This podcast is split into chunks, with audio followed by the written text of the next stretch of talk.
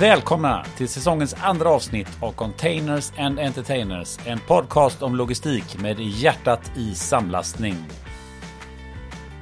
Som vanligt ska vi börja med att kolla vad Linus och Peter har sysslat med på senaste tiden. Dessutom kommer Linus att avslöja vad vårsäsongen har att erbjuda. Linus Alm, VD och stordirektör och Peter Nike, marknadschef och spindoktor på Nordicon. Eh, underbart att se er tillbaka här igen. Tackar Jonas. Eh, Tackar, tackar. Några har ju, eh, har ju funderat på vad har ni hållit hus? Och, och hus har du ju hållit eh, Linus. Du har inte varit på jobbet på två månader har jag. Nej, jo det har jag. Eh, nej men det stämmer ju. Jag flyttade faktiskt i årsskiftet så att eh, jag har lagt mycket tid på det. Du har lagt mycket tid på det ja. Ja, Blir det fint? det, det var, ja, det blir jättebra blir det. Men eh, ja, det var första två veckorna var jag faktiskt ledig i år. Eh, Men sen har jag jobbat. Ja, det var två veckor, inte två månader. Nej, nej, du Ah. har missförstått. Du eh, Peter då? Du har varit i Alperna precis. Hur känns det? Stämmer. Ja, inga brott, inga skador, så tur är. Du har varit... Man, man, men, men grejen är att man, änd, man ändrar eh, skidåkningsstil genom åren. Man är inte alls så aktiv och aggressiv i åkning man är närmar sig 60. Så är det faktiskt. Det är mer pan, pancho-stil. Är alltså. Pancho-stil. Ja. Ja, ja. Är det så? ja. Men du har ju varit i the place to go i Alperna. Ex- Eller hur? Exakt. Var har du varit? Champoluc. Paul Lycke. Det är det. Det är där eh, Off-Pist Paradise. Precis. Bland annat. Ja, bland annat. Precis, bland annat. Och goda restauranger. Men jag, jag är lite... Det är också mitt favoritställe, men jag är lite förvånad över att jag missat Lagrange. Det Denna- blir nästa år då. Ja, nästa år. Då har du en orsak till att åka dit igen. Tackar. Eh, just det, tackar, tackar. Ehm, men som sagt, eh, en ny säsong i antågande. Ska, Linus, ska vi avslöja någonting om vad den har i sitt eh, sköte?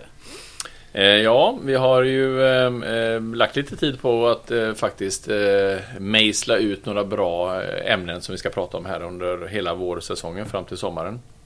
Eh, och eh, ja, vi har ju eh, dagens avsnitt, men det ska väl du introducera sen då, som är ett, eh, verkligen ett högaktuellt eh, område.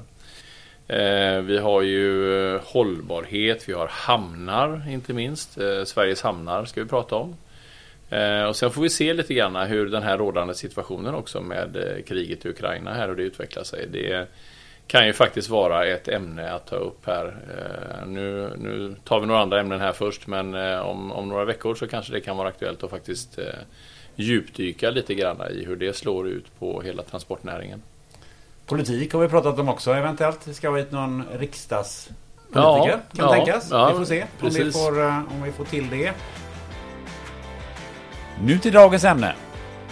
Som har med IT att göra. Lite läskigt kanske?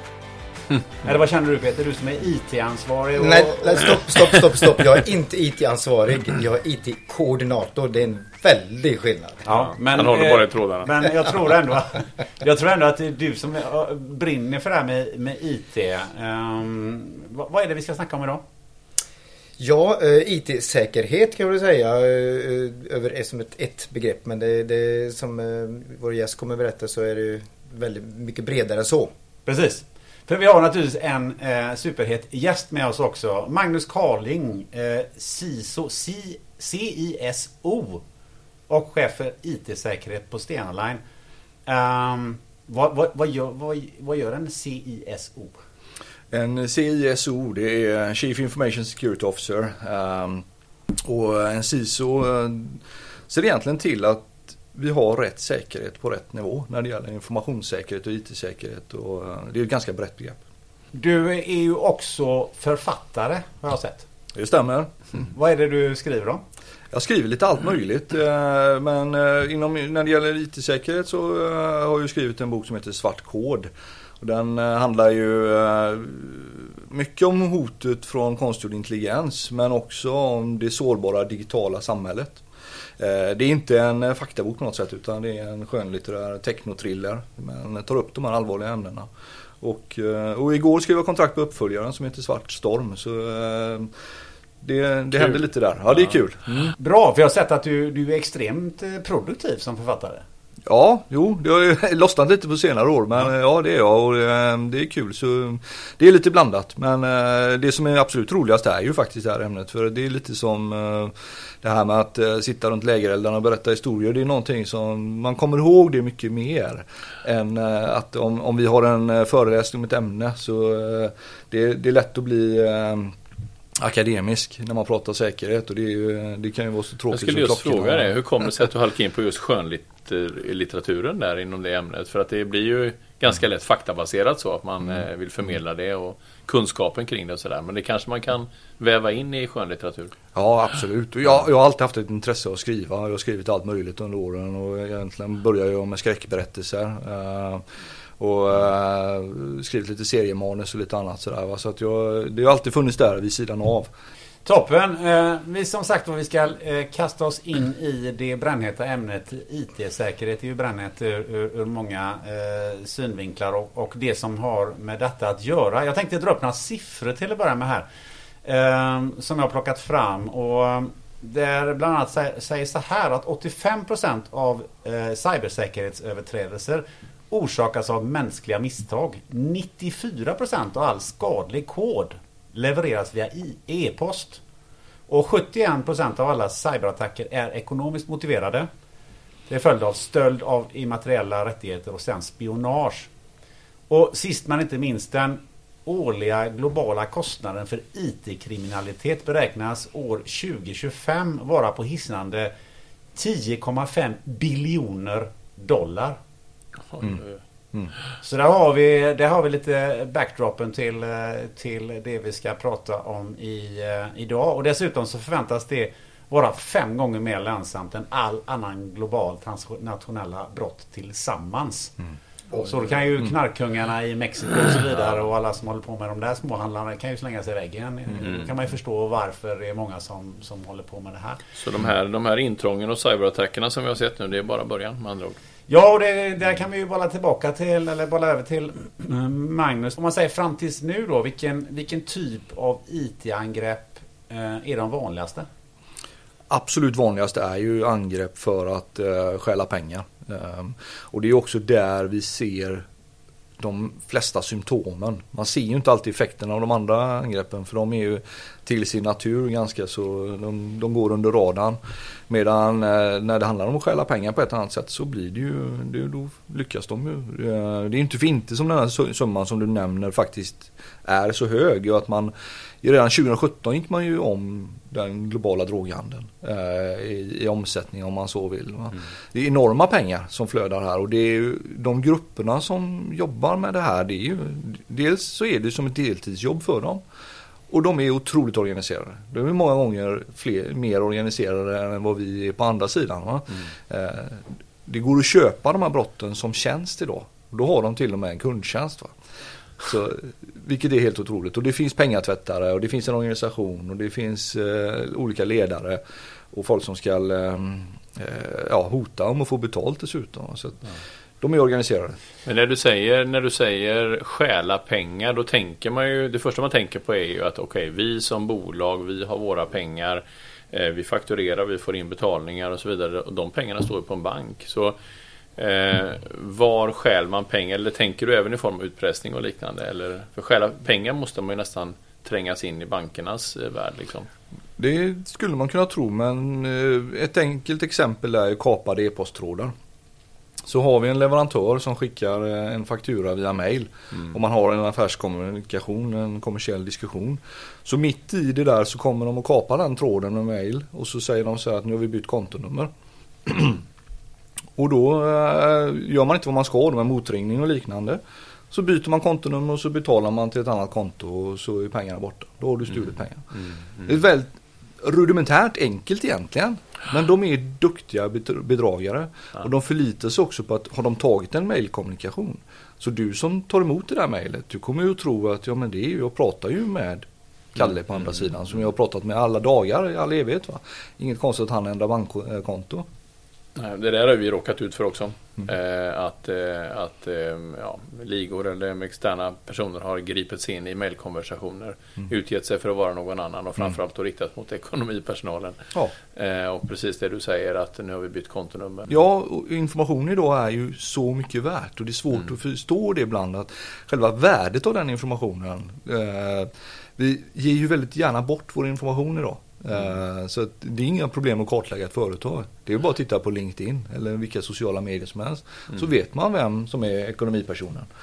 Man säger vilken typ av angrepp är, vanligast numera? För man pratar om cyberattacker, man hackar in sig i system, man låser system, man utpressar företag och så vidare. Vad, vad, är, vad är det vanligaste tillvägagångssättet förutom det här som du nämnde här nu, att man hackar en mejltråd? Det vanligaste är ju nätfiske. Alltså man försöker att eh, få någon att lämna ifrån sig sina kontouppgifter, alltså inloggningsuppgifter. Eh, eller att man ska klicka på en länk. Eh, och de finns ju i en mängd olika versioner och varianter också. Från det att man på sociala medier får se ett inlägg från någon som har fått sitt konto kapat om att ja, men, polisen söker vittne till den här hemska olyckan. Klicka här för att se bilderna. Eller som när eh, planet sköts ner över Ukraina för några år sedan. Då kom det nästan direkt. Va? Kolla här, vi har lyckats filma nedskjutningen. Klicka här. Det är ju eh, en form av nätfiske som också är väldigt Men då, då undrar man ju när de då eh, lockar med detta eh, och man klickar på länken. Vad, vad innebär det liksom rent tekniskt? Alltså vad, vad, vad får de ut av det? Det beror lite på hur, vilken metod man pratar om. Men eh, dels så kan det handla om att de injicerar skadlig kod. Så att Ja. en fjärrstyrningsprogram bara så de kan styra din dator. Eller så är det så att de försöker få det att eh, Det vanligaste sättet att dela filer idag är att skicka en länk istället för att man skickar hela filer för det tar mycket bandbredd. Va? Eh, och kommer det en eh, länk från Dropbox från någon du tror och du litar på så går du in där och så får du upp en inloggningsruta som säger att ja, men du måste autentisera för att hämta den där filen som kan vara precis vad som helst. Då loggar du in där. Men du loggar inte in där du egentligen tror att du loggar in. Du lämnar ifrån dig användarnamn och lösenord. Ja. Och det, det är också någonting som det handlas med på nätet. Va? Du kan ju köpa lösenord. Det kostar di- 10 dollar att köpa en inloggning till något företag som de har lyckats knäcka. Va? Men eh, om vi tar lite övergripande, hur skulle du vilja säga att eh, vi eh, tänker kring IT-skydd i största allmänhet ute, ute på företagen? Eh, Har vi, eh, ligger vi i paritet med de IT-investeringarna vi gör eller vad, vad, vad, vad handlar det om? Nej, det gör vi inte. Generellt sett i världen så gör man inte det någonstans. Det finns vissa branscher som är mer mogna än andra. Men vi, generellt sett i världen så digitaliseras det väldigt hårt. Man vill skapa digitala tjänster av gamla traditionella, mer analoga tjänster. Eh, och där följer inte säkerheten med. Eh, Så enkelt är det. Och tittar man på Sverige som är väldigt långt framme även i samhället med. Vi kan göra alla våra samhällstjänster mer eller mindre digitalt idag. Från att anmäla vård av barn till deklarera och allting. Men vi har absolut inte samma position när det gäller säkerhet i Sverige. Och det finns en ganska så stor utbredd naivitet kring hur vi tänker med säkerhet. Det händer inte oss lite grann. Va? Eh, och det är först i kristider som de flesta börjar se över sina krisplaner. Men det är lite för sent att göra det. Va? Man ska göra det innan. Eh, och göra hemläxan lite grann. Ehm, men generellt sett så ligger vi efter. Vi har ju pratat i tidigare avsnitt så hade vi ju eh, just vi pratade om ämnet IT-utveckling där. Och där, eh, där har vi ju eh, när vi relaterar det, bara IT-utvecklingen till våran bransch så sa, har vi ju sagt att det är otroligt många företag som är eftersatta som inte har investerat i IT på det sättet man behöver göra. Och tiden går och avståndet mellan olika aktörer i branschen bara ökar och ökar. Och det är precis samma inom IT-säkerheten här. Och där tror jag att de flesta företagen ligger långt efter som du är inne på här. Eh, Men, men eh, om man tänker sig små och mellanstora åkerier, speditörer, logistikföretag eller vad du vill. Många ligger nog väldigt, väldigt långt efter och är naiva som du säger. De, man tänker inte på, man tänker att det händer inte oss. Eh, Och, och vad skulle de vilja åt eh, våran data för och så vidare. Och skurkarna, de motståndarsidan här, de är otroligt innovativa. De hittar nya sätt hela tiden och det är hela tiden en kapplöpning va. Eh, då, och lösningen är ju inte att vara bäst på allting utan det är lite som eh, björnen i skogen. Att du behöver inte vara snabbare än björnen som jagar i skogen utan du behöver vara snabbare än den som springer bredvid va. Lite enkelt så, och raljerande så är det ju faktiskt så. Bra liknelse. Ja. Peter, vad, vad, vad, tänker du? du är nej, jag, nej jag, jag tänker på att det här kommer ju eller kommer, håller på att äh, accelerera också. Att det blir, blir bara större och större och mer och mer. Mm. Uh, och, och, inte, inte minst när, när att, man ser att wow, här är en helt ny affärsområde om man ska uttrycka det så. Som du nämnde förut att det finns organisationer och, och, och karriär att göra i det här. Att, att det, det blir än viktigare mm. för, för oss som springer mm. efter, eller från björnen där att, att verkligen eh, lägga i ett, en, en växel till helt enkelt. Alltså. Mm. Men vad är den vanligaste orsaken till att man ligger efter när det gäller IT-säkerhet? Har det med kompetens att göra eller har det att göra med helt enkelt att man tror inte ska hända något? Eller vad? Vad är den vanligaste orsaken? Det handlar ju om, om tone to top. Att uh, har man inte från styrelsenivå till vd-nivå satt men det här är en viktig fråga för oss. Då kommer det aldrig hända någonting och då kommer man inte heller sätta rätt kompetens på plats. Mm. Det måste mm. komma från styrelsen och det måste vara en och inte bara att man från styrelsen säger att det är viktigt utan man måste fråga efter det också. Vad är mm. nyckeltalen? Det är ju ett gammalt eh, militäruttryck så utan spaning ingen aning. Och det gäller eh, i högsta grad här va? att om mm. inte vi har undersökt hur vi ligger till. Det finns ju de som säger, men vi blir inte hackade. Ja, men hur vet du det då? Eh, du måste leta. Vad, vad finns så att säga brister? Vad är de vanligaste bristerna? Till att börja med att man egentligen inte har skapat sig översikten och har en struktur att hänga upp på. För det är ganska komplexa frågor. Det är ju så mycket system som pratar med varandra och vi kopplar upp fler och fler prylar. Eh, men sen en väldigt enkel sak som alla kan göra det är att slå på tvåfaktorautentisering. Som eh, du eh, har inte bara användarnamn och lösenord utan du får en kod till din mobil för att kunna logga in. Då stoppar man en stor del av de här attackerna genom att den som eh, stjäl användarnamn och lösenord har ingen nytta av det. För du måste få den där koden. Då. Men ett exempel på att skurkarna då eh, kommer ikapp det är att ja, men då ringer de till telebolagen och så styr de om mobiltelefonen eh, till ett annat nummer. En del telebolag tillåter faktiskt det bara på ett enkelt samtal och kräver inte en inloggning. Och då kan du få engångskoden dit istället. Så att mm. Då måste man stärka det ytterligare genom att ha, eh, se till att man vet att inte teleoperatören gör på det där sättet. Mm. Och nu pratar du om inlogg till din mobiltelefon eller pratar du om till systemet? Eh, Oavsett vilket egentligen. Inlogg till din digitala identitet kan man säga. Ja, ja, okay. Eh, för det är också ett problem vi har att vi köper ju molntjänster idag från så många olika platser. Och om inte de integrerar det i ett system som att de är kopplade till en fysisk person med en identitet. Ungefär som BankID är. Det är faktiskt ett av de bästa exemplen på en fungerande identitetslösning. Mm. Eh, men om du inte har det och på ett företag så ett medelstort företag idag kanske har upp till tusen olika molnapplikationer med olika tjänster man kan logga in. Mm. Det räcker ju att fel. Det finns många vägar in. Det finns många vägar in och det är ju det som angriparna vet. Va? De mm. behöver bara hitta en väg in medan vi som ska skydda måste skydda alla vägar in. Mm. Jag tänkte just på det när du säger bank-id. Är det, det, det tror man ju är supersäkert. Det tror man ju. Det, logga in med bank-id, då är det klart. Liksom. Då, är man, då är man säker. Men är det så säkert egentligen? Det är förmodligen det säkraste sättet vi har idag. Ja. Uh, och det kom ju ett skifte där när man var tvungen att börja uh, använda QR-kod för att uh, komma in på bankerna. Och det var ju på grund av att bedragarna då hade ju börjat ringa upp folk och bad dem logga in. Mm. Så att det behövdes ytterligare en nivå till där. Mm. men så sett så ja, det är säkert. sen är ingenting hundraprocentigt. Är något uppkopplat så går det att hacka. Mm. Mm. Vilka organisationer och, och bolag är det som är de vanligaste organisationerna som blir utsatta för eh, sådana här attacker?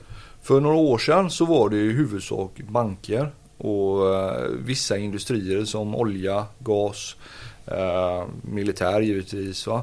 Men det är inte så länge utan nu är alla utsatta. De letar över hela fältet för att eh, och för de som angriper så är det väldigt mycket, det är ju enkelt att göra detta. Du kan sitta hemma i en källare någonstans uppkopplad mot Darknet och angripa hela världen. För det finns inga gränser. Och ett annat problem med det är ju att poliserna löser ju i snitt under 1% av de här brotten. För att de har ju ett problem att jurisdiktionen, du kan inte hoppa mellan länder hur som helst och det är genom Interpol man kan lösa eller Europol. Men, eh, och, då pratar vi om för, eh, för inbrott så är det 4%. Det är lågt nog va. Men Under en procent lyckas man lösa. Mm. Det har skett en del framsteg där och det är bättre samarbete än idag men eh, det är en lång väg. Så det, det handlar egentligen om att vara tillräckligt säker för att inte vara den som, som först blir angripen lite grann.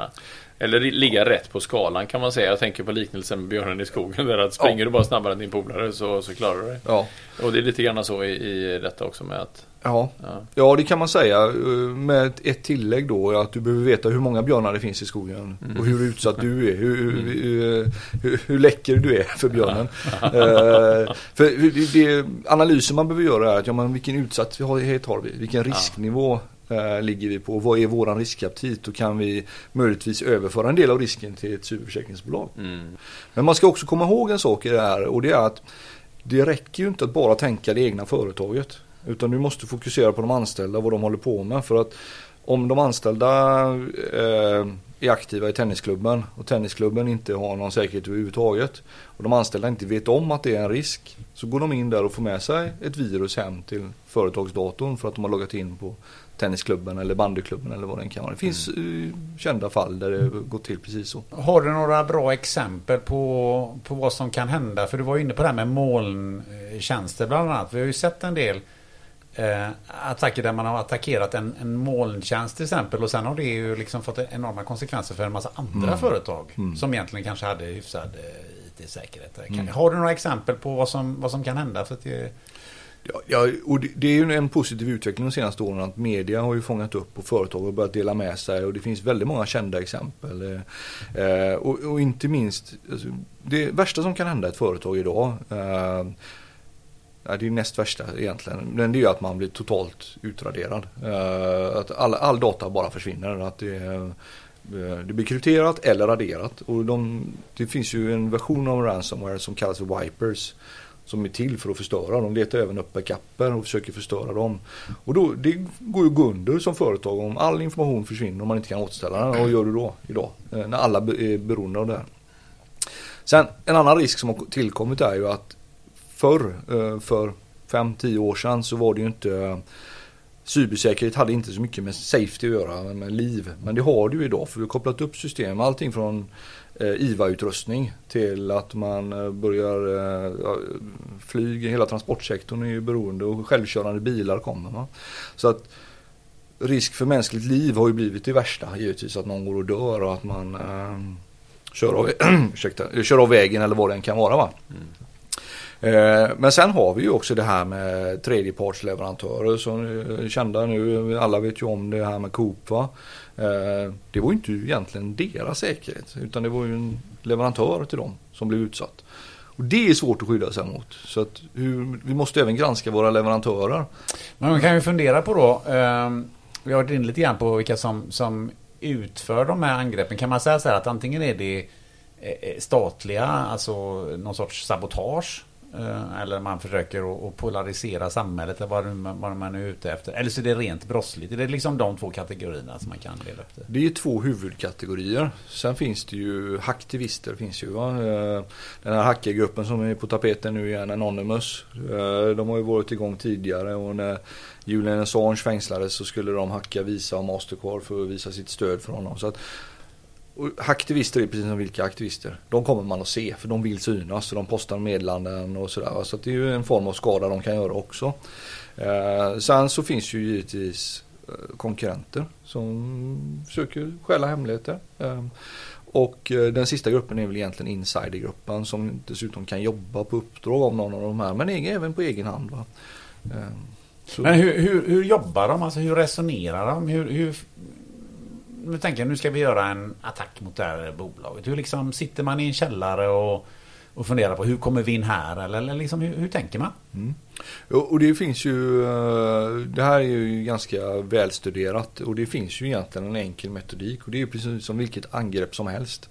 Du börjar med en kartläggning. Eh, Det är precis det det handlar om, att förstå målet och var finns de svaga länkarna. Hur gör man då?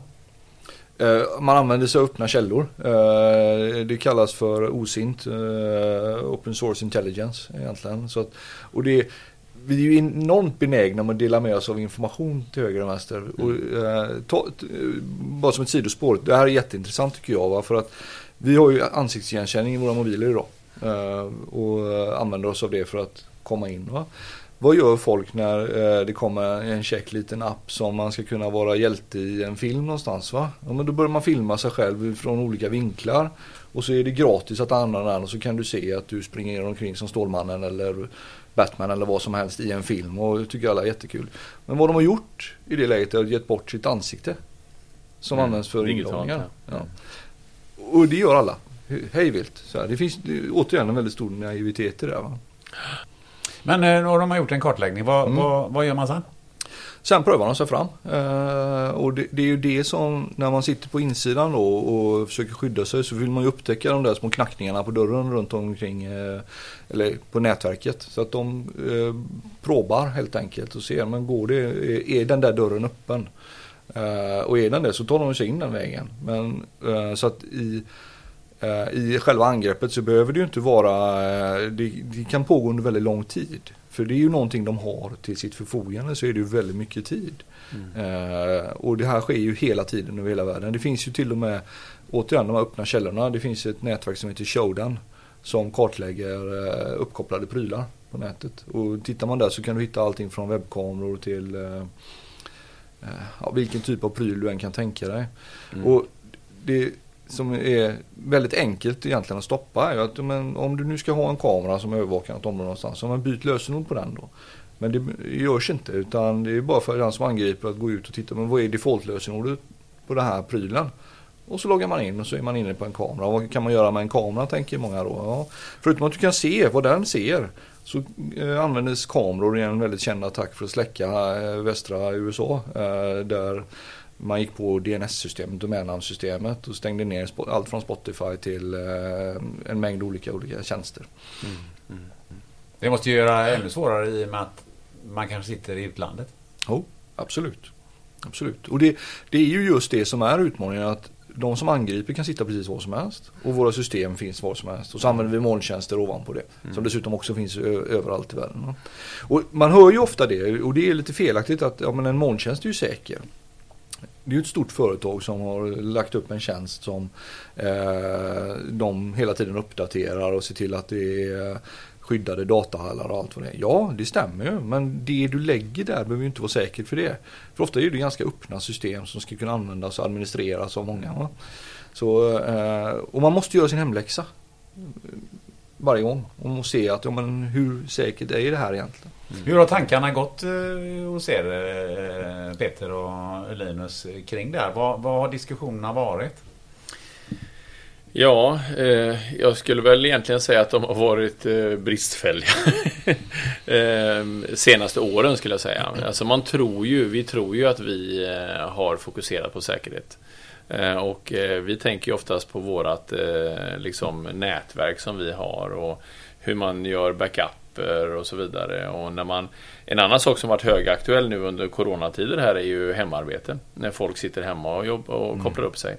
Eh, Innan så hade vi några få datorer som var uppkopplade och man hade sådana här VPN-tunnlar. Och man frågar i princip sin IT-leverantör, de som tillhandahåller vårt nätverk och säger Är vi säkra nu då?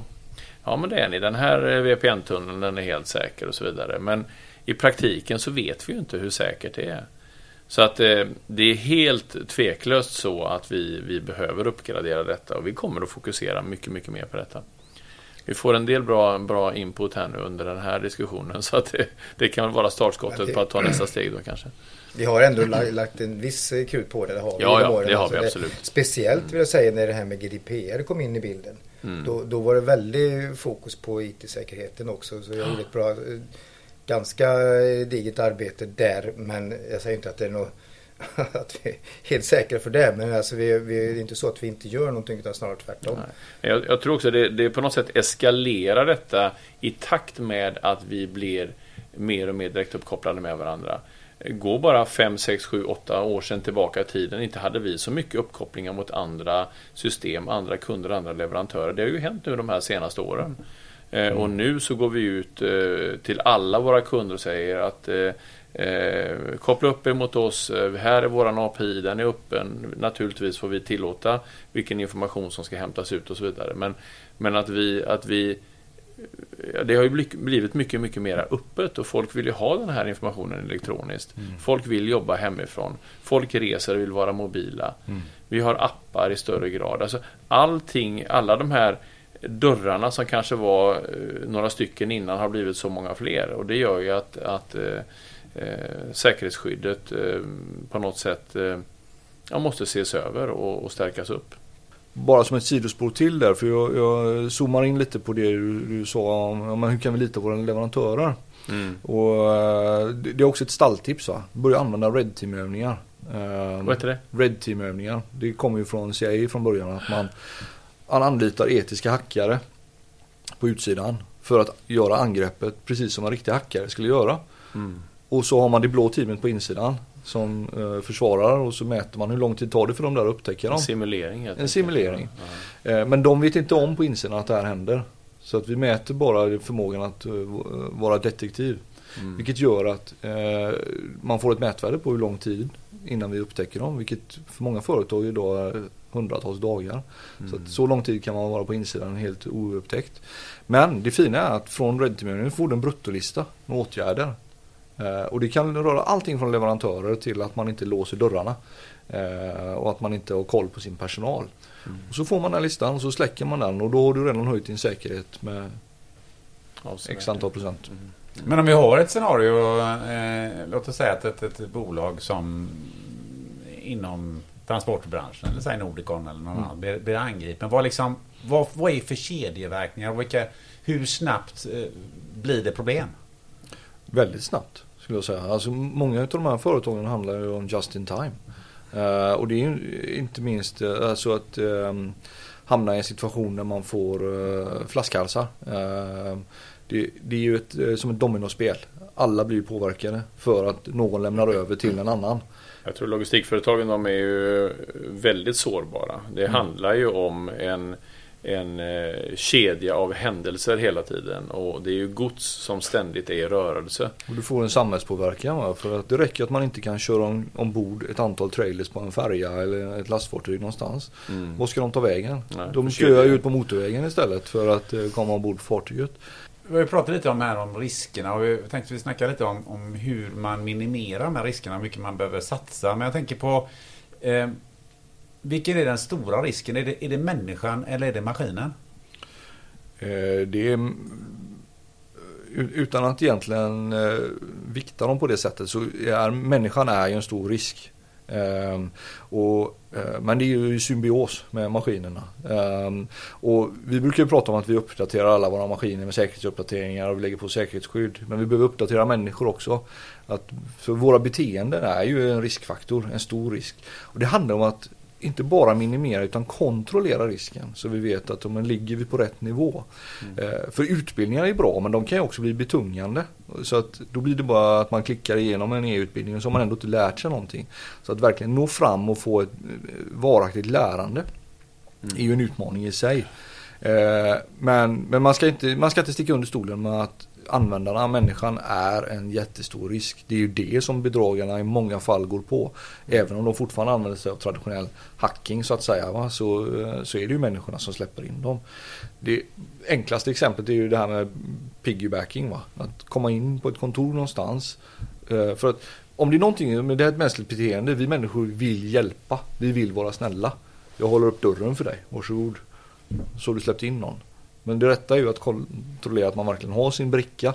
Eh, Men det, tar du, går du till alla eh, storföretag i världen och provar det här så kommer du in på väldigt många ställen. Eh, de som ligger långt framme är eh, jänkarna där man alltid har vändkors. Va? Eh, Så att du måste, du kan inte släppa in någon för då piper den här maskinen. Ja, för det tänkte jag på. Just det, hur, hur viktigt är själva skalskyddet, själva det fysiska skyddet runt ett, eh, ett Mm. företag? För det, jag kan hänvisa till, eh, jag såg ett antal avsnitt på en väldigt bra serie på SVT som heter Hackad. Mm, mm. Och där, eh, de flesta grejerna de gjorde där, där tog de sig faktiskt fysiskt in Mm. På ett företag. Mm. Alltså de lekte rörmokare eller vad det nu var för någonting. Och så Ja. kom de åt något wifi och sen var det ju liksom var det öppen dörr. Och hur viktigt är det fysiska skyddet? Mycket viktigare än man tror. För att det är ju precis så som du säger. Att det spelar ingen roll om vi har brandväggar och antivirus och vi eh, eh, tränar våra anställda. Om hackarna kan promenera in och koppla in sig. Då är, är de på insidan. Så eh, nu kommer ju det här nya begreppet med zero trust, eller det är inte nytt men det blir mer aktuellt. Men, eh, men skalskyddet är mycket viktigare än man tror. Och man, man ska inte bara fokusera på huvudkontoret. Utan det räcker ju att har du kopplat upp eh, en eh, aktör, eller ett kontor någonstans långt borta. Ju längre bort du kommer från huvudkontoret desto lättare blir det att ta sig in dessutom. Va? För att du har inte samma närvaro där ute och du kanske inte är utbildad på samma sätt. Kommer du in där och det finns en länk till huvudkontoret, ja, då är du inne.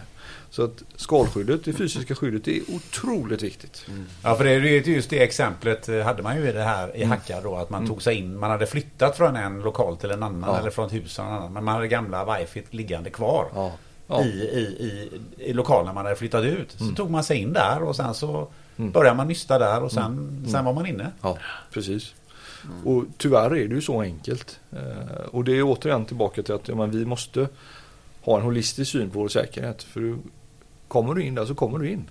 Så enkelt är det. Vi snackade lite i uppsnacket om, om hur, hur vi behöver investera då i våran, eh, våra eh, säkerhet. Hur, hur mycket når man med ganska enkla medel? För man, att göra sig 100% säker kanske kostar enorma pengar. Mm. Och göra mm. sig 50% säker kanske kostar väldigt mycket mindre. Hur, hur, hur ska man tänka där?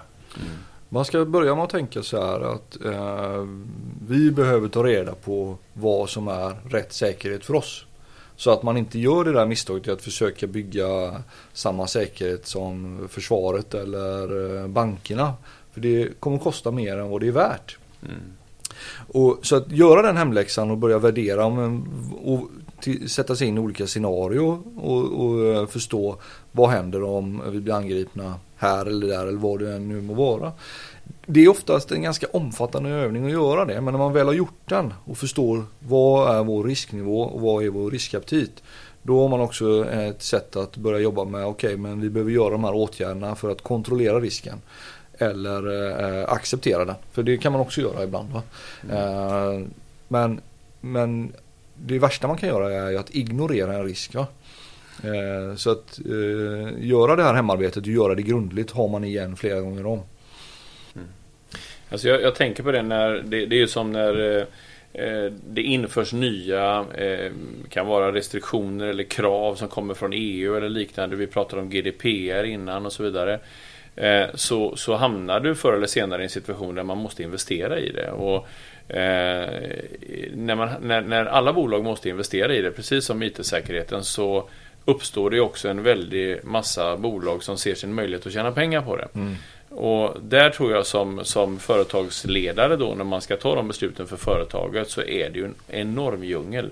Det är väldigt, väldigt lätt också att hamna i klorna på bolag som eftersom man själv är ganska novis på mm. området så, så blir man lätt lurad också. Man, mm. man, ja men det här måste ni göra och det här måste ni göra. Mm. Och sen så rullar hundratusentals kronor iväg bara liksom och så kostar det en förmögenhet och så kanske du sitter till slut med eh, en, en säkerhetsnivå som du egentligen inte behöver för den verksamheten du bedriver. Och det, det, handlar inte heller bara heller om att man köper för mycket säkerhet eller för hög nivå i det läget som du beskriver.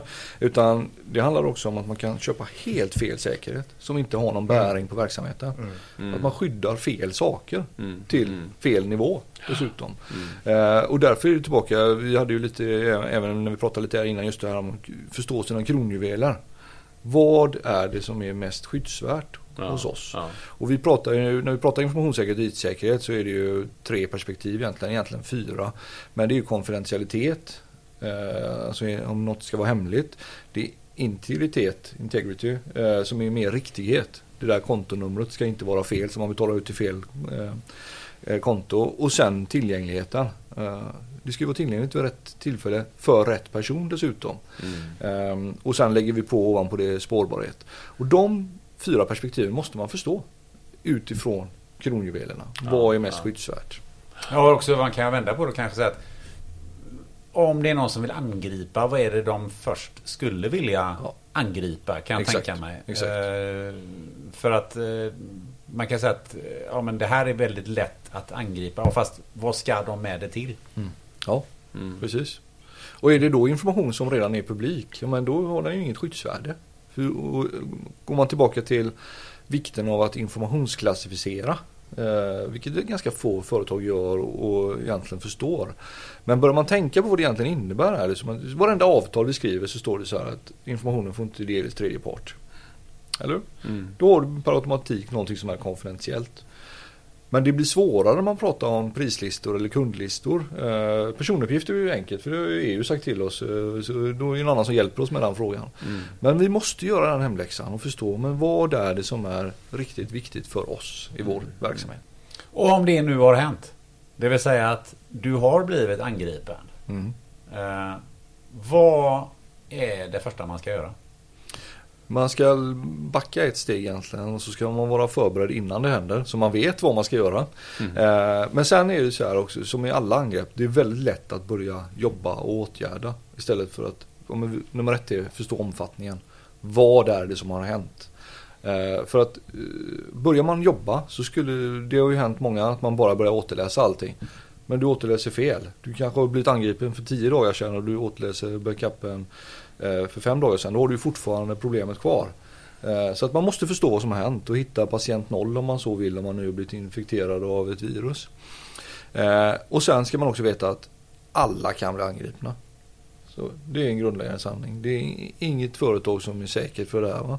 Så att det, ingen, det finns ingen skam i det utan att ha vara förberedd och kunna jobba med återställningsgrupper och team och veta vem som gör vad. Att man har sin kontinuitetsplanering. Mm. För att tillbaka till att vara förberedd. Det är lätt att tycka att ja, men om man nu har en IT-leverantör eller en IT-avdelning så ja, men vi litar på att de återställer allting. Ja, men om det tar tre veckor då? Vad gör ni under tiden? Mm. Att ha manuella rutiner där det behövs. Där det fungerar och där det är tillämpbart. Men det är väldigt enkelt att eh, bara peka på IT och vänta på att ja, men, mm. då kommer det att kosta eh, betydligt mer. För att ett, riktigt dåligt scenario, det kan ta väldigt lång tid. Eh, vi kan prata veckor, månader i värsta fall. Eh, och har man inte gjort jobbet vad det gäller att ha ordentliga återställningsplaner och veta hur det fungerar. Då kanske man aldrig kommer tillbaka. Så enkelt är det. Nej, har du lägger ner verksamheten en månad så lär du knappast överleva om du inte har fruktansvärt starka finanser. Nej, Nej precis. Kan precis. Så är det. Så är det. Men eh, om man nu har bett attackera säger man så här, ja men ni, eh, vi återställer allting om ni betalar så här mycket pengar. Mm. Det ska man inte göra. Eh, det finns ju givetvis scenarier där man kanske inte har något val. Och det är ju ett antal företag som har hamnat i den sitsen. Man, man hade inget val. Men när man betalar så föder man in pengar till den här brottsligheten och gör att de blir starkare och kan fortsätta attackera. Och det finns inga garantier för att de faktiskt låser upp eller hjälper dig. Eh, ibland gör de det. Men eh, senaste siffran jag hörde var ungefär 30% av fallen så gör de faktiskt det. Eh, eller så struntar de bara i det. Eller försöker få ut ännu mer pengar. Så att det finns ju inte någon e-, gentlemannakodex här eller något sånt. Va? Utan det går inte att lita på dem. Eh. Sen ska man alltid polisanmäla också. Utöver det. Och eh, tveklöst i det land det händer. Vilket också kan vara en svårighet. Och där går man ju tillbaka till att utreda och verkligen veta vad var det som hände. För börjar man bara återställa så kanske man tappar all spårbarhet. Hur har, hur har ni på, eh, inom Stena-koncernen jobbat med detta och hur länge har ni hållit på med detta? Nu är ju du dedikerad för uppgiften här och hur länge har du varit det inom Stena-koncernen? Sen 2015. Mm. Så att vi har ju hållit på ett tag. Eh, och det det tar ju ett tag att bygga upp de här förmågorna också. Och mm. Mitt bästa tips där är ju att man också faktiskt tillsätter en resurs som blir eh, spindeln i, i, eh, i, nätet. Och ser till att man blir både kravställare men också att man testar och övar och eh, får det här på plats. För mm. det är inte snutet ur näven på något sätt utan det tar tid. Mm. Um, och... Jobbar du själv eller har du en, en grupp människor runt dig eller har du externa Nej. partners jobbar med? Jag har ett litet team hos mig. Mm. sen har vi ett större nätverk i gruppen som koordinerar där. Så vi är, eh, vi är 15 personer totalt som jobbar med de här frågorna över hela gruppen. Mm. Plus ett antal leverantörer. Ehm, så att, eh, och det vet ju min chef att jag pratar ju hela tiden om att vi är för få. Va? Mm. Och det, det, ingår i jobbet. Men mm. jag tror ju att man, man ska inte vara naiv med hur mycket resurser som krävs för att det behövs nävar mm. eh, för att göra det här jobbet. Um, vi, vi tittar ju på 135 olika kontroller för säkerheten. Rätt. Och det är ju allting från att man inte eh, lämnar lösenord eller hemligheter på whiteboards till att man gör en eh, due diligence när man köper ett bolag eller att se till att vi gör bakgrundskontroller på key positions och liknande. Vad nyckelroller heter det på svenska. Mm. Eh, så det är en helhet som krävs. Vilken transparens eh, eh, har man kring det här? Jag tror att det var som vi var i uppsnacket. Vi sa att Maersk hade efter angreppet 2017 så, så hade man varit väldigt transparent med mm. vad det var som hade hänt för att lära andra. Hur, hur tänker ni till exempel på, på Stena Ja men vi tänker så också och vi, vi har ju ett antal nätverk själva och samarbetsforum där vi delar med oss av det. Man delar med sig i de forumen vad som har hänt och hur det gick till. Men inte vem. Eh, vem förstår ju alla när man berättar om det. Men det är ingenting som man tar med sig därifrån. Så att man lär ju sig modus och angreppssätt och sådana här saker. Ehm, men, men det finns en ökad transparens. Eh, och det tycker jag är väldigt positivt. För att vi har ju samma motståndare allihop. Och vi alla tjänar på att vi faktiskt delar med oss av information och lär av varandra. Eh, så, och särskilt inom när det är branschspecifikt. För att där är ju många gånger utmaningarna likadana. Mm, mm. På den maritima sidan har vi ett eget forum för eh, eh, färjerederier. För att utmaningarna är väldigt lika varandra där. Mm. Det är en svår avvägning där. Om du blir attackerad, ta som Maersk i det fallet där, så det är klart att det är du måste ju ha en viss öppenhet och transparens och du måste ju förklara för, för kunderna som använder dina tjänster vad det är som håller på att hända och varför mm. man inte kommer in på den plattformen och liknande. Men Eh, samtidigt så är det ju också en, en eh, du blottar ju dig själv väldigt mycket och faktiskt går ut och säger att vi har, det här har hänt, vi är svaga nu. Mm. Eh, vi kommer inte kunna bistå med den här informationen. Eh, vi kan inte garantera detta och detta. Vilket egentligen gör att man, man eh, ger upp en bana för, för att kunderna ska gå till konkurrenten. Mm. Så jag kan förstå att det, finns, eh, att det finns en eh, viss återhållsamhet också i detta. Att man lite grann vill lägga locket på mm. och inte att det ska framstå som att det är så farligt detta. Vi har, vi har läget under kontroll. Mm. Mm. För det har ju hänt i flera bolag inom, inom våran bransch och, och Toll, Global Forwarding var ju attackerat och nu senast var Expeditors, det amerikanska logistikföretaget, mm. attackerat också. Mm. Så att det, det sker ju eh, nära oss kan man säga. Och svårt att och kanske ha den där öppenheten, vilket jag förstår att man ska ha då, eller bör, mm. bör ha. Mm. Men ändå.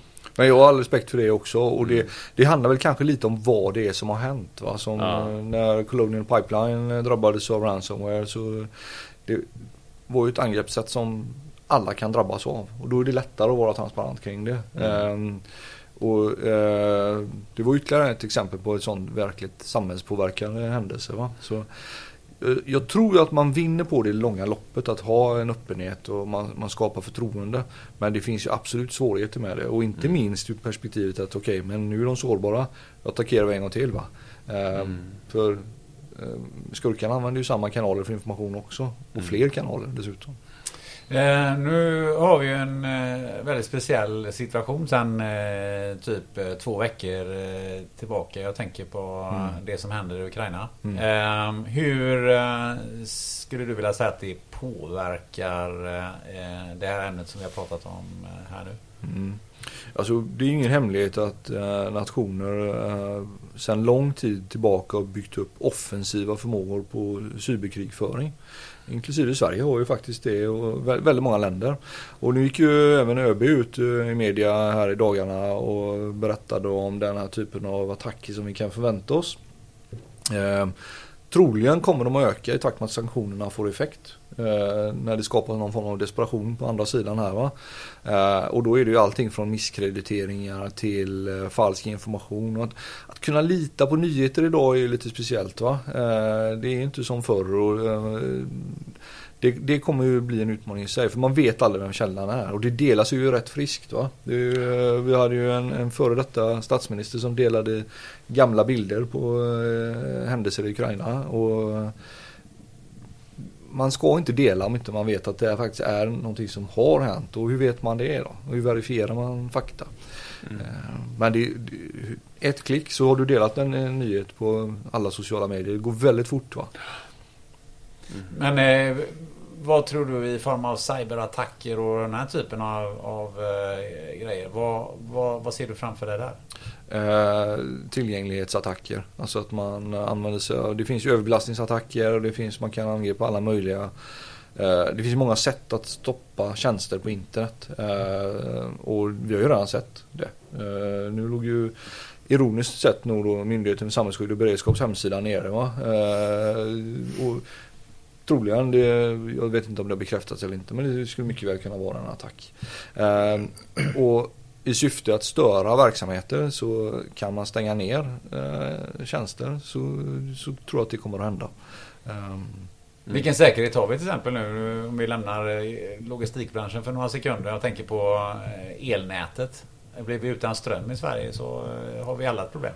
Ja, och där har ju NIS-direktivet från EU haft en effekt redan. Där man har, eh, från EU-nivå har ju ställts krav på samhällsviktiga tjänster. Så där har ju skett en, en förbättring av eh, säkerhet. Men allting som är uppkopplat kan hackas återigen. Mm. Och även den typen av system. Det är ju kontrollsystem som står någonstans och du kan stänga ner dem. Mm. Eh, vattenförsörjning har ju varit tal om också. Att kan du eh, skifta röret som kör rent vatten till avloppsvatten. Så det finns ju inget bättre sätt att försämra stridsmoralen i ett land än att få alla att bli magsjuka. Mm. Också ett mål som man kan tänka sig. Eh, och återigen, vi har en naivitet även på samhällsnivå där vi inte är tillräckligt bra. Eh, jag skulle säga långt ifrån tillräckligt bra faktiskt. Mm. Men det, finns det någonting som vi som, som vi som företag ska tänka på extra mycket i just i den här situationen? Svårigheten med att svara på den frågan är att det finns så mycket. Eh, men är det någonting som vi extra mycket ska tänka på så är det ju just det där att stopp, tänk, att klicka inte bara eller lämna inte bara ifrån dig din information utan var försiktig. Och det är ett budskap man, det kan man ju sprida till en hel organisation med ett mail. Alltså, och bara få alla att tänka till en extra gång innan du börjar klicka och lämna ifrån dig information. För det är ju precis det som nyfikenheten är och viljan att hjälpa är ju två krafter som vi får slåss mm. lite mot här. Va? Det måste ju nästan innebära att i de här tiderna då när folk är oroliga, vill hjälpa till, man är mer öppen. Mm. Eh, så ser de här ligorna sin chans och, och ja. att det kommer att eh, eskalera under kommande månader, år. Liksom. Mm. Mm. mm. Ja, och, och, det är ju om man tittar på vårt beroende av digitala tjänster så att eh, ta era egna telefoner och så, så den slutar fungera. Hur, hur, lång tid tar det innan ni börjar känna er frustrerade och att ni inte kan logga in på banken eller låsa upp bilen eller mm. larmet eller handla mat eller vad det än är? Va? Några timmar. Timmar? Vi pratar om sekunder. Ja, jag tror det. okay. Har du så dåligt tålamod? ja, det gäller mobilen ja. ja. Absolut. Absolut, ja, absolut. Och den är så tillgänglig och den är hela tiden där. Och sen alla andra tjänster ovanpå det. Om, om du inte kan... Det, det, har ju faktiskt hänt i Ryssland nu med alla, alla företag som drar sig ur. Du kan inte titta på Netflix längre där va? Det är klart att det blir en frustration över även den enkla användningen. Mm. Någonting som vi ser som fullständigt självklart idag. Mm. Men om vi går ner på, på individnivå, för det har ju varit där lite grann att inte sprida information och så vidare. Är, är, det, är det någonting, eh, om vi tar den här mobiltelefonen som, som du pratar om, är det någonting som du tycker att vi alla borde tänka till på? Alltså, vår, vårt användande av de här tjänsterna är ju återigen tillbaka lite till det här som exemplet med ansiktsigenkänningen. och Att använda dem vi använder ju tjänster med ett klick som vi inte överhuvudtaget vet vem som ligger bakom. Alla appar, det finns ju hur många appar som helst. Och ingen aning om vad den informationen eh, används till. Så att när någonting är gratis på nätet så betalar vi med någonting annat. Och inte pengar, vi betalar med vår information. Och den informationen är ju värd någonting för någon. Vem det är som använder den, det är ju en annan fråga då. Men att vara försiktig med att dela med sig av information eh, och värdera sin egen information lite grann. Det tror jag är ganska bra råd eh, just när det gäller de här mobilerna. Eh, men om, om, vi tänker framåt nu då. Vi får hoppas att Ukraina-krisen är över snart. Men för den skull så lär vi väl inte bli utan cyberattacker och, mm. och eh, andra problem kring det här. Vad, om du skulle se 5-10 år framåt, vad, hur tror du att eh, den världen ser ut då?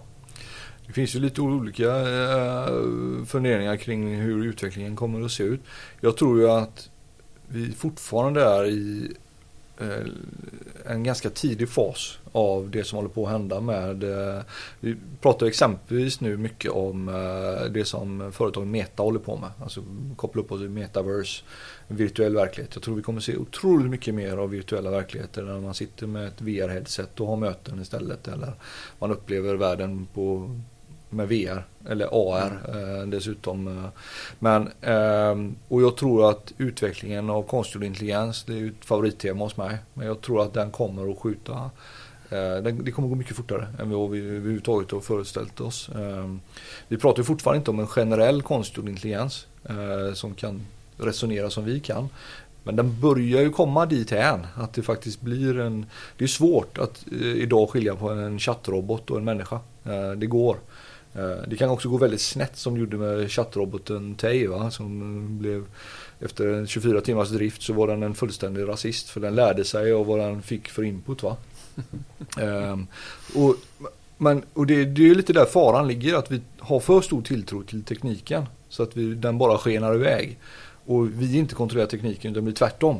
Och det finns ju exempel på det redan idag där tekniken har tagit kanske ett lite för stort steg. Ehm, och det, ansiktsigenkänningen i Kina med sociala poäng exempelvis är ju ett bra exempel på, men så ska vi inte använda tekniken kan ju jag tycka då. Ehm, Men jag tror att vi kommer att se, ha, går det bra och utvecklingen inte accelererar att det blir fler och fler eh, brottslingar så tror jag att vi kommer att se en uppkopplad värld där vi kan använda de här tjänsterna på ett ganska bra sätt. Eh, För det, de flesta av de här är ju, det är ju fantastiskt fräcka grejer som vi håller på att utveckla. Alltså den här eh, forskningsroboten som står på Sorganska och testar nya botemedel mot covid helt automatiskt av sig själv. Är ju en, men, men det är också, all teknik är ju alltid tvåeggad. Börjar den där få för sig att den ska eh, göra tvärtom så kanske det inte är så bra. Va? Um. Eh, tycker du eh, Magnus att vi har berört det viktigaste eller någonting som du tycker att vi eh, att du vill tillägga eller som du känner att eh, där har vi inte varit och botaniserat? Eh, ja, spontant nej, jag, jag tycker vi har lyckats täcka in rätt så mycket av det här. Det är, eh, möjligtvis att vi inte pratade så mycket om det här med detektiva förmågor och vad man behöver göra för att eh, vara duktig på att upptäcka hoten. För man ska förutsätta att de är på insidan lite grann. Va? Eh, så, eh, och, men det kan man utveckla i all evighet också. Eh, men det är kanske en av de viktigaste förmågorna man ska sätta på plats tidigt. Så att man får den här spaningen om vad händer i vårt nätverk eller i våra domäner. Ehm, Men annars så tycker jag vi har, vi har lyckats eh, beröra mycket. Det är ett komplext ämne. Mm. Vad känner ni Peter? Och blir ännu mer komplext eh, med tiden kan jag tänka mig. Alltså, Ja, det, så är det. ja. Nej, Jag tycker det här det är ju otroligt intressant det här alltså. Det är ju igen Alltså det är ju egentligen ett ganska så torrt ämne Men det finns en ganska hög spänningshalt i det också. Så att jag menar det Det är ju en av de mest intressanta diskussionerna vi har haft här alltså tycker jag. Så att det, det, det här är ju Och det är högaktuellt och det är verkligen, verkligen någonting som vi Och alla bolag inom branschen måste fundera på i framtiden här alltså. Men du vet så fort man börjar prata så öppna plånboken. Ja, Ja, vi, ja vi, du, eh, det har vi inte i budgeten i år så vi, vi tittar på det nästa år. Ligger i generna nästa år. i, i transportbolag. Ja, men precis. Kostar det något eller? ja, men precis. Vi har varit där själva. Ja, ja, ja. ja men, det, men det är väl just det här att hitta rätt nivå. För att det är, eh, och det, det tror jag inte bara inom våran bransch utan generellt sett att man är lite rädd att liksom du öppnar dörren och så tar du in någon som är specialist på området. Eh, och eh, man är alltid rädd för att det skenar iväg för mycket och till slut så landar du i någonting som är ja, det här behövde ju vi faktiskt inte. Det, Så, så att, eh, men det vet du inte i det här fallet. Nej, och det är ju ovisshet liksom- eller okunskapen. nej, men det är inte bara ovisshet. Det, det, du, du gör ju det här för att du ska slippa använda det om du förstår vad jag menar. Jo. Det är det här att du, att du, att du gör den här huset Proaktivt som, agerande, som ja. tj- tjuven inte går in i. Mm. Och, och du vet ju inte om du hade behövt det för att du inte har fått någon som går dit. Nej, nej. Men, men, men det, det att, att det är en ganska stor eh, vad det, chanstagning att nej, det, vi, vi, vi, vi struntar i det. Då blir det det lilla huset som man gärna går in i istället. Och då, Mm. ja. Och sen har du alltid det där, liksom, det, det händer nog inte oss. Vi kanske, vi kanske inte behöver göra det här nu. Vi väntar ett år eller två till liksom, och så, så skjuter man på att ta den här kostnaden och investeringen.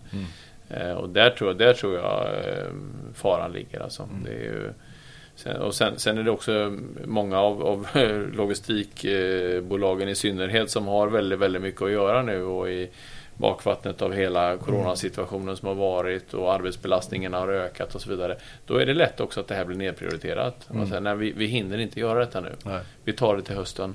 Och när det kommer till hösten är det lika mycket att göra och så skjuter de på det till nästa år. Så att eh, där är en eh, viss eh, fara tror jag. Det finns ju en lösning på det och det är ju att försöka vrida frågan till att det blir en konkurrensfördel. Mm. Så att kunderna faktiskt är beredda att betala lite extra för att ja, men när ni använder oss så är vi säkra. Ni Mm. kan lita på oss. Vi jobbar med säkerhet och det sitter i vårt DNA. Ja. Det gör det oftast ändå i logistikbranschen. För man, men ofta pratar man mer safety än security. Mm, mm, mm. Och kan du då kommunicera det så det, det är då det bara går att ta betalt. Att du får faktiskt ut den där pengen som du lägger på säkerhet. Och det blir bra för alla. Mm, mm. Ja, jag ser det. Det, det, det, här, det här är ju ett område, blir ett område som är väldigt, väldigt viktigt för oss att fokusera på eh, framöver. här. Vad är det viktigaste ni tar med er, Peter och Linus? Eh, Ja, jag tycker det är kunskapen generellt sett. Att, att lyfta den här frågan. Att vi, att vi fick en bredare kunskap kring, eh, kring ämnet. Och förståelsen bakom vad vi behöver göra. Eh, och förhoppningsvis så förmedlar vi det till, till eh, lyssnarna och bolagen i branschen. Att, eh, att det här är verkligen någonting som alla måste lägga både tid och pengar på.